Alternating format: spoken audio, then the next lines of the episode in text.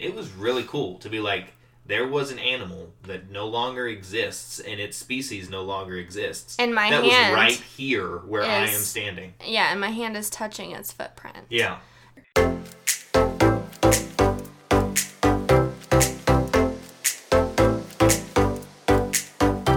Well, hi, and welcome to the Hobbs Happenings Podcast. I'm your host, Andrew Hobbs, and thanks so much for joining us today. Today on the podcast, I have a very special guest here in studio with me at the Hobbs Happening Studio in Salt Lake City, Utah. It's my beautiful wife, Sarah. Sarah, how you doing? I'm doing well. Good. We are doing our second recording of a podcast today, which is super exciting. Sarah has stuck with me through one, and hopefully she'll want to do this next one, too. So. We have lots going on, people. Just podcasting away. Well, this time, I thought, Sarah, I'd bring you on to talk about a pretty cool trip that we got to take recently for your job that is now ended at the Utah Tourism Office. Would you mind just starting us out and telling us a little bit about what does the Tourism Office do in Utah? What was your role there, and how'd you like it? Yeah, so I previously worked at the Utah Office of Tourism, also known as the Governor's Office of Economic Development, also known as Visit Utah. So lots of different titles for different reasons. But this office specifically was for the entire state and was part or underneath the umbrella of the Governor's Office of Economic Development. So therefore, economic development was our goal in attracting tourism from domestic and international markets to the state. And there I was a content editor, which means I edited content from writing to email newsletters to little jobs here and there for the office. And yeah, I liked my job, but I had another opportunity arise, and so was sad to leave that job behind. So the change was really an opportunity for full-time instead of a couple of part-time jobs, right? Yes, yeah, because there wasn't really any opportunity for me to go full-time there or to grow in my role, so I decided it was time to move on. Yeah, but great job. They were it was awesome that you were able to continue that job whenever the pandemic started and tourism ended and that job was still safe for you. So that content editing was cool, but what you really wanted to do and what you would love to do at that job is to write. And you finally got that chance right before you left to write a couple of stories. Yeah. And they sent you out on an assignment. Yeah, so in their defense, we have a lot going on there and a lot of work that just never ends. And so me getting a story assignment constantly was put on the back burner because it was not honestly a priority. But finally we got the chance to do that, and I got the chance to pitch a few story ideas, and the one that we went with was camping on Bureau of Land Management lands in Utah, which is public lands for simpler terms. And so Andrew and I had never done that. We've recreated on BLM, which is the abbreviation lands. And that's the abbreviation that she'll use. It's the same abbreviation in a current political context for Black Lives Matter, but that's not what she's talking about. It's Bureau of Land Management. Yeah. But we've never camped on them. And so there's a lot of pros to camping on BLM land, one of which is most of the time it's free. And some offices have limits to how many days you can stay, but it's usually around 15 nights, and you have to leave for 24 hours, and you can come back. So there's a lot of really cool quirks about recreating on public lands that I wanted to learn about, research about, and experience, and so that's what I got to do. Yeah, so we got the chance. You talked them into letting me come along with you, which I was super excited about. Yeah. And we took a trip out to the eastern part of the state in Utah to a city called Vernal. Yeah, so Vernal, Utah identifies themselves as Dino Land or Dinosaur Land because literally they are a dinosaur fossil mecca. It's unending there. And, I mean, they give you percentages of how many fossils have yet to be uncovered. And they even say there are certain canyons where common folk like us, not a paleontologist or archaeologist or anything like that, can just walk up to the canyon wall and find a fossil within minutes. So it's a pretty cool place. pretty desert-y, pretty hot. But we got fortunate because we went during a strange cold front. And I don't know if there was a hurricane or something going on that caused all that. There was something weird happening on the east part of the country, on the East Coast that was causing this cold front to come through in July. And we were so grateful for it. We were so grateful because we would have died probably. Yes. But, so yeah, we went to Vernal. But beforehand, I did a lot of interviews and a lot of research to figure out what specifically, so we didn't just wing it. So we had a pretty laid out itinerary. And on the first day, we went to Vernal to grocery shop and to eat out with the local tourism director, Leisha. She was a lot of fun. Yeah, we ate at the Dinosaur Brew House. But the reason we did our grocery shopping there is just because of COVID, and my coworkers have taught me the importance of pouring into the communities that you visit now, if you are able, just to give a little extra love to their economy. So that's why we did grocery shopping there and not in Salt Lake. But yeah. So what kind of help, I guess, were you given from the tourism lady that we talked to, from the BLM offices and stuff like that? Like, what things did you learn in your preparation for the trip that were very helpful whenever you actually went, as opposed to just, all right, I'm going to drive out to Vernal and figure it out? So I'd say the biggest one is for when nature calls, or when you're ready to seize your poopertunity, as I call it. Because one thing about BLM land is there's not bathrooms usually. We were fortunate because we had a lot of dump toilets near where we stayed, but that typically doesn't happen. So you have to know how to use the restroom, how to use it safely, and how to prevent animals being attracted to it. I would like to point out as well, your ears were not lying to you. Sarah did say poopertunity. I didn't want to gloss over that. Sarah's great when it comes to marketing things. She and I have different views on great phrases that she likes to use. But continue. Yeah, and so that's one. Also, washing your dishes. You raise your chances of attracting animals when you just use normal soap and just pour it right by your tent, because that soap is scented and also is enticing to bears and other wildlife. So you have to learn how to wash your dishes properly and dispose of your gray water to keep yourself safe, honestly. And then there's other environmental concerns in that, but that's not always a priority, even though it is important to note, I guess. Maps. I learned a lot about the importance of maps and how to access those. The BLM Utah has this pretty awesome digital map, that shows you where the land boundaries are, which of it is leased by oil companies or mining companies, because you don't really want to recreate on those. One, because they're not so pretty, and also because it's not really safe. And hunting, there's a lot of land leased to hunters.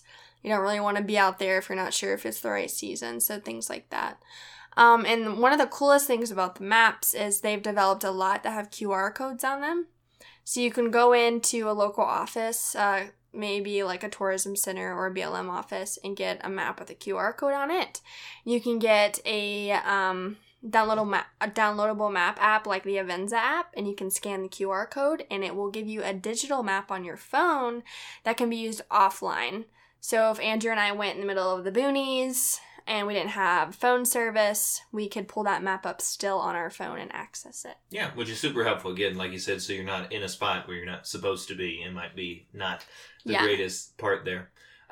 So got to Vernal, like you said, went grocery shopping, went and talked to Leisha, was that right? Right, we went and saw Leisha, and then we went and got your mountain bike. Yeah, so Sarah already had a mountain bike, and that's one of the things that we planned on doing there, was to take a very easy and beginner mountain bike trail, because I've never done it before. Sarah's done it some. And so we went and rented one for me, went back pretty close to where we camped, and did a couple of trails. They were called, like, Milk and Cookies or something like that? Yeah, the Milk and Cookies Loop is one we did, but it was at the McCoy Flats Trailhead, which is this big trail network that the BLM has created.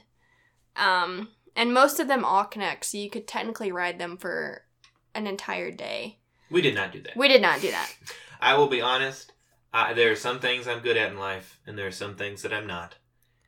Mountain biking would go in the latter category. It was every time we hit a hill, we struggled to get up it and ended up walking our bikes up. Yeah, we definitely were lacking in technique and skills. But even as beginners with those tracks, it was still fun as long as you know what to expect when you're doing it and that sort of thing. I still think my favorite time, I've done mountain biking once before, but it was like sissy mountain biking. Whenever Uncle Dan, Aunt Julie, and their family came out, they let me tag along with them into Park City, and we took a ski lift with our bikes up to the top of the mountain, and then instead of skiing down, we rode the mountain bikes down, which to me was the best of both worlds, because you could be on a bike, but it was like you were riding a ride and just going down the whole time. Maybe that's really lazy. I don't know. But mountain biking was a interesting experience for us. And then before that, we actually went ahead and set up our camp, which we didn't really have a lot of options, did we, Andrew? I mean, there were a few. We had miles and miles of options to put our tents. So where you would see nobody around you. Right. So there were a few clusters of trees out in this mesa and desert landscape, but all those were pretty occupied by long-term campers and things like that, which was smart of them, honestly. But, we just went and found a cozy spot where we could tell someone had already camped, and there was a fire ring, which means we didn't have to build one of our own. And there were some mesas, which were good for blocking the wind, which it was pretty windy there. Mm-hmm. And then after that is when we biked. And then after that, we went and got dinner at the Plaza Mexicana. It was wonderful. I also believe we saw on one of the TVs, it was a channel that was in Spanish. So I didn't hear what it was saying because it was also not very loud in the restaurant. But there were they had horse races that were on there, and I think they were happening in Kentucky. And so there was like University of Kentucky stuff in the background. It was weird. We were watching Kentucky horse races in a Mexican restaurant in Vernal, Utah. It was fantastic. Yeah, but it was such a colorful restaurant. And the food was wonderful. All the booths were Latino images, cultural aspects carved out of wood and then painted really bright colors, which was cool. We had huge servings with no refrigerator for leftovers, so we had to eat as much as we possibly could. Which isn't an issue for me. For Sarah, sometimes it's an issue. Yeah. But pretty much 98% of the people we talked to recommended that place, so we had to eat there.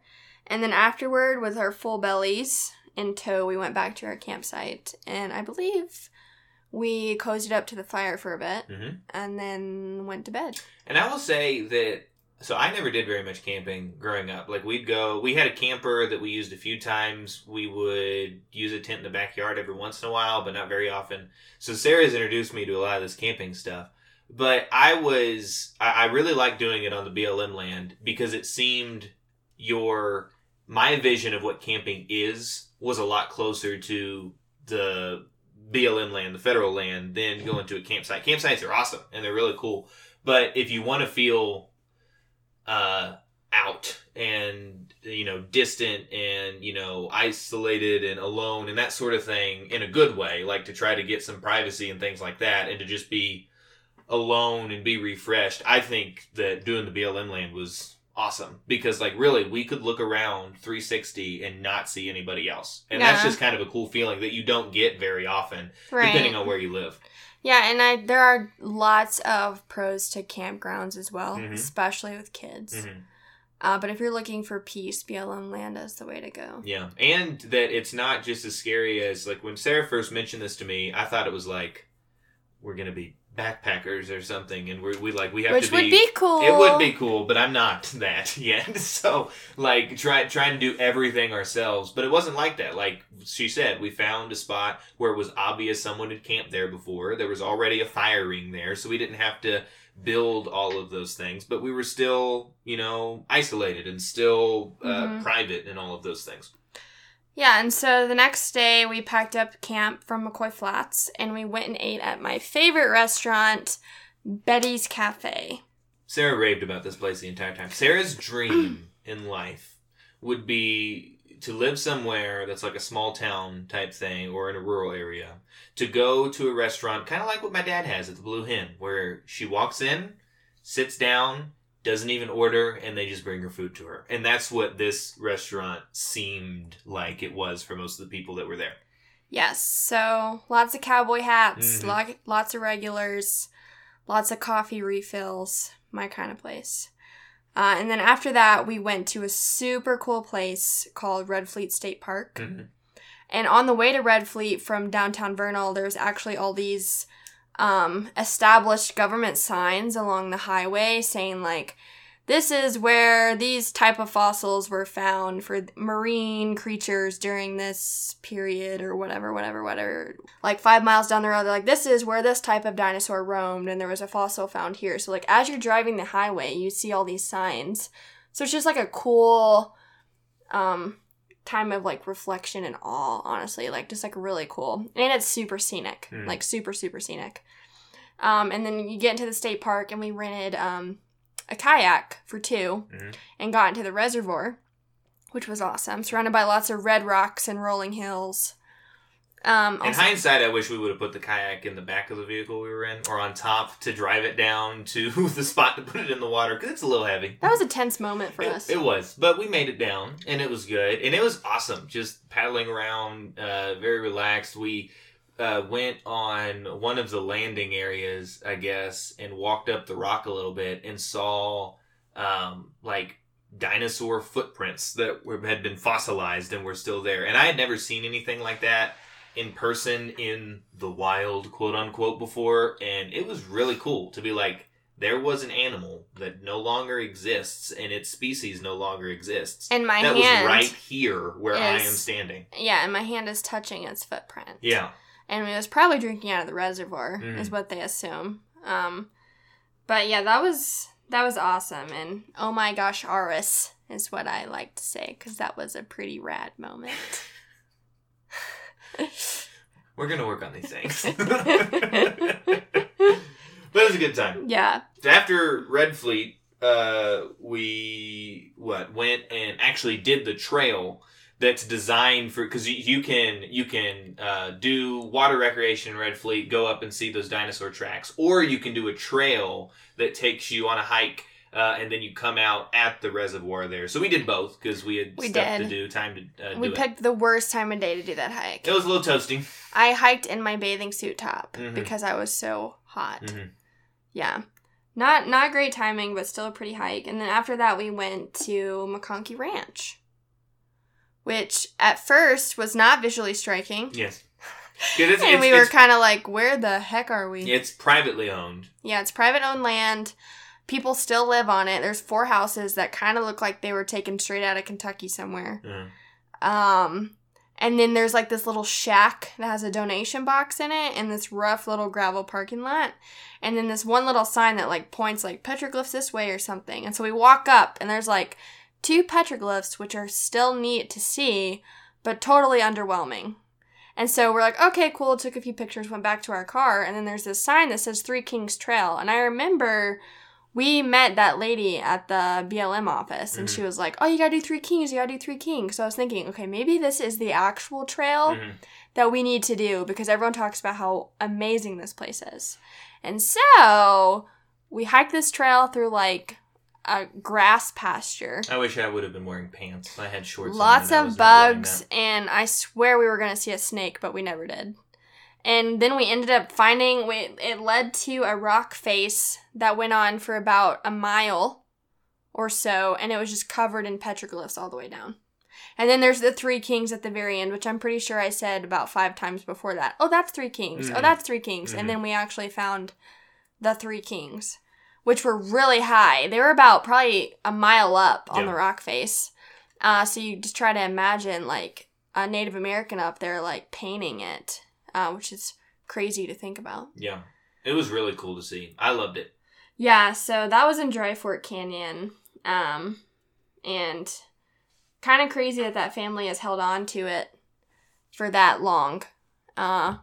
But neat that they have that within their family. But it's crazy that they let all those people on their property all day long when they also live in those houses. Yeah, definitely worth the trip, though. It like I said, it's a different type thing of the dinosaur tracks being, you know, these animals no longer exist and they made this.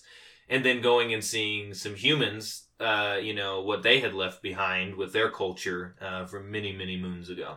Yeah. And so after that, we had a little bit of a drive ahead of us. We were going to set up camp for night 2, which was our last night. And originally we were going to be camping off Donkey Flats Road, which was near Red Fleet. But when we were at the BLM office, Renee, RCA, I believe his name was the recreation director. And he was like, no, you got to go to Jensen off of Escalante Ranch Road, because this is like the place where the locals go and they don't really tell a lot of people about it because it's a treasure and they don't want it to become a tourist hotspot. And so I was like, this is awesome. Ironic that I'm going to be writing about this in an article on Utah's tourism website, but let's do it. So we went, we found this road in Jensen, across the Green River, and drove probably 3 miles down the road. No one out there. We passed 2 cars on the road. We saw one other guy camping on the edge of a mesa above the Green River, facing Split Mountain and Dinosaur National Monument, which was like the epic of scenery. Yep. And then we camped on the other side of the mesa. We ended up not setting up our tent because of why, Andrew? Because we thought that there was a lot of poop that was around. There was a lot of poop. And it was pretty big. And so we thought that there might be an animal that is big enough to make this poop. And we decided that we would just camp inside of the SUV that we were driving and slept there for the night. If we had bear spray and or a weapon with us, I think we could have done it outside. And we didn't have a bear come up and like rock the car or anything. But we considered that scenario. Yes. But yes, it was so cool because we were also kind of up on a mesa looking over the river and all of the beautiful scenery out there. And it was just so awesome. Like, I don't know how else to describe it. It was beautiful. Like Sarah said, there were only like 1 or 2 other people that you could even see in the far distance that were out there. But it was such a neat place to be able to stay. Yeah. Best case scenario, the poop was from a cow. Mm-hmm. Worst case scenario, it was from a black bear. But I didn't see many cows around, so... I didn't see many cows either. I mean, to be fair, we didn't see a bear. That's true. Maybe the cow had climbed the tree. Yeah, but the craziest moment about that was we woke up at like 2 a.m. I think it was just the Lord waking me up, and I looked at our car, and our fire had reignited because the wind was so strong. And we had tried to end it. We poured water on it. We kicked dirt on it. We broke up the wood, but the wind was just so strong up there because we were on a curvature of a mesa, so it was just kind of... The wind pattern was just going up the side and over the edge, which our fire was on the edge. It just reignited. And so Andrew risked his life for his damsel in distress and went out in the darkness and put out the fire again. Didn't you pour the rest of our water on it? I think so. Yeah, we were out of hydration at that point. Yeah. But that was scary, but we fixed it and went back to bed. But definitely make sure if you are camping that you always put out the fire and then you check on it later on to make sure that it's still out, because that's how a lot of damage is done in many places. Especially here. Yeah. Sarah's back in Tennessee whenever you were in high school or something. It was college. Yeah. It was a bad fire that destroyed much of Pigeon Forge. And yeah, the Smoky Mountains. Yeah. There's wildfires as we are recording this right now that are close to where David and Sarah are living in Monterey, California. And last month we had wildfires about 100 miles south of us, and the entire city was evacuated. Yeah. So, like, they're to be taken seriously for sure. Listen to Smokey. Only you can stop the wildfire. Listen to Smokey. That's right. Yeah, so that was a very eventful night. And then we woke up. Had some snackaroos for breakfast, right? And then went to Fantasy Canyon, which was literally in the middle of nowhere. In an oil field or something like that. It looked like a scene out of a sci-fi movie because it would be perfect for a space movie. Yeah, the rock formations, is it sandstone that is... all there? It's shale, siltstone, and sandstone. Yeah, and it was just like all these weird looking shapes. It looked like if you were to do a movie and you were setting it on Mars or something like that. Besides, I don't think it was red, was it? It was gray. It was gray. But like that sort of a thing, that's what it looked like. They had certain things you could look out for, like the witch's face. The witch's face and the 3 dogs. Or something like that. Yeah, and... I don't know. Not real big, though. The tree of life and all that stuff. Yeah, to walk around, it doesn't take you that long, but there's always something to look at whenever you're going to the different spots as you're walking around there. So again, a little toasty, but it could have been worse. We brought water, so that was great. It was very toasty. Yes. And also the place is very fragile. Mm-hmm. So as much as you want to climb on everything, it'll break pretty easily if you're not careful. Yeah. Which is kind of sad for the future of the location. Mm-hmm. But I don't think it rains a lot out there, so I don't think they have a lot to worry about. Yeah. But, and then after that, we did our last hurrah to the Ouray National Wildlife Refuge. Which I did not have a lot of faith in that this would be a great fun thing to do, because I was thinking it's like an African safari, except we're just going to see deer. And birds. And birds. And like, I grew up in somewhat rural Kentucky, and we lived on a farm but didn't farm it, so like I've seen turkeys and deer, and it's nice, but so, it surprised me. It was actually really cool to drive around it. Yeah, so I mean, it was beautiful, but it's kind of weird because it's like this oasis of green in the middle of a very red and dry place. So the reason it's so green is because it's nurtured and it's cared for by the locals and the refuge, but they built it and established it because they noticed they had a lot of birds migrating to that area, but not a lot of them having a lot of room to nest or to comfortably migrate there. And I think in order to assist these certain species, they made this refuge. But since then, it's attracted elk, it's attracted bear. We saw a cow randomly drinking out of the river, which was weird. Probably the same one that left all that poop at our previous day's campsite. Yeah, and they say that there's other, like, moose and stuff there, but we didn't see any of that. I've still never seen it. It was also, like, noon, so that's not the prime time of day to be. That's like when you go to the zoo. You don't want to go in the hot of the afternoon. Because animals are smart, and they sleep when it's hot. Yeah, but it was cool. I took a picture of a cute grasshopper, saw some fish, saw a cow, saw some birds, climbed a tower. And then we left. Fun times. Yeah. I think my favorite part of the whole trip was after we left, we went to this, it was a brewery where we ate at. That was before. I forgot that was before. Or before, whatever it was. That last meal that we had, I thought was really cool. The Vernal Brewery Company. Mm-hmm. Yeah. Yeah, lots of comfort food and burgers. And they also had a garden next to the patio we did outside. And it turns out that's where they grow their own vegetables for the kitchen and the hops for the brewing. So that's kind of cool. And then they take all the spent grain that they have, and they give it to all the local farms to feed their livestock. Mm-hmm. So kind of just a neat place all around. Yeah. Two things that I really enjoyed about Vernal that we have not yet talked about. I don't know if this certain individual has a name, but there is, on one side of the town of Vernal, as you drive into town, an iconic, gigantic pink dinosaur that you see as you come in. Isn't her name Dinah?